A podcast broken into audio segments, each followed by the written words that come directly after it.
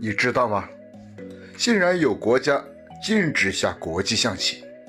国际象棋是一项体育竞技项目，但是沙特阿拉伯人认为啊，国际象棋的规则，猪、马、象都可以进攻王和后，无异于在鼓动大臣和军队刺杀君王。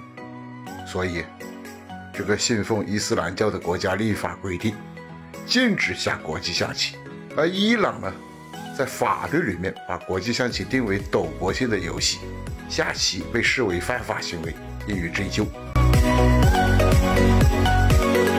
还有更奇葩的事儿，在利比里亚这么一个国家，输了球得坐牢。八零年十月份了。利比里亚报纸用大字标题刊登了国家元首的决定：在国际比赛中，如果成绩不好，利比里亚足球队将被关押。其原因是他在那里获悉，利比利亚国家足球队此前同马里国家队比赛的时候未能赢球。元首还说啊，只要我任国家元首，我就希望利比利亚国家队不要打败仗。当然。他宣布上述决定也只能在他任元首期间生效。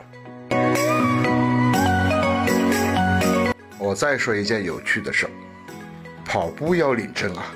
美国新泽西州的赫姆德尔长岛对参加跑步的锻炼者做出一些法律规定：晚上跑步的时候不能穿反光的衣服，必须由警方发给跑步许可证。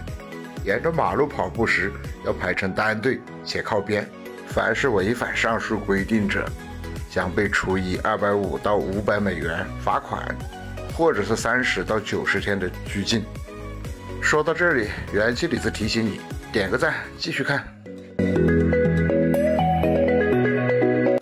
接下来说个有趣有才的体坛奇人，这个人很多人只知道他是个守门员，却很少有人知道。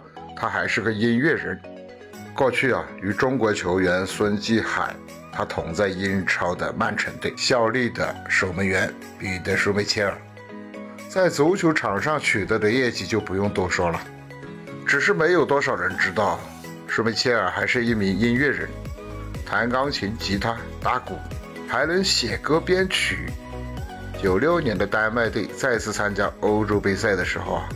他曾为一位丹麦的当红歌手写了一首名为《我们能做到》这样的歌曲，希望能激励队友争取好的表现。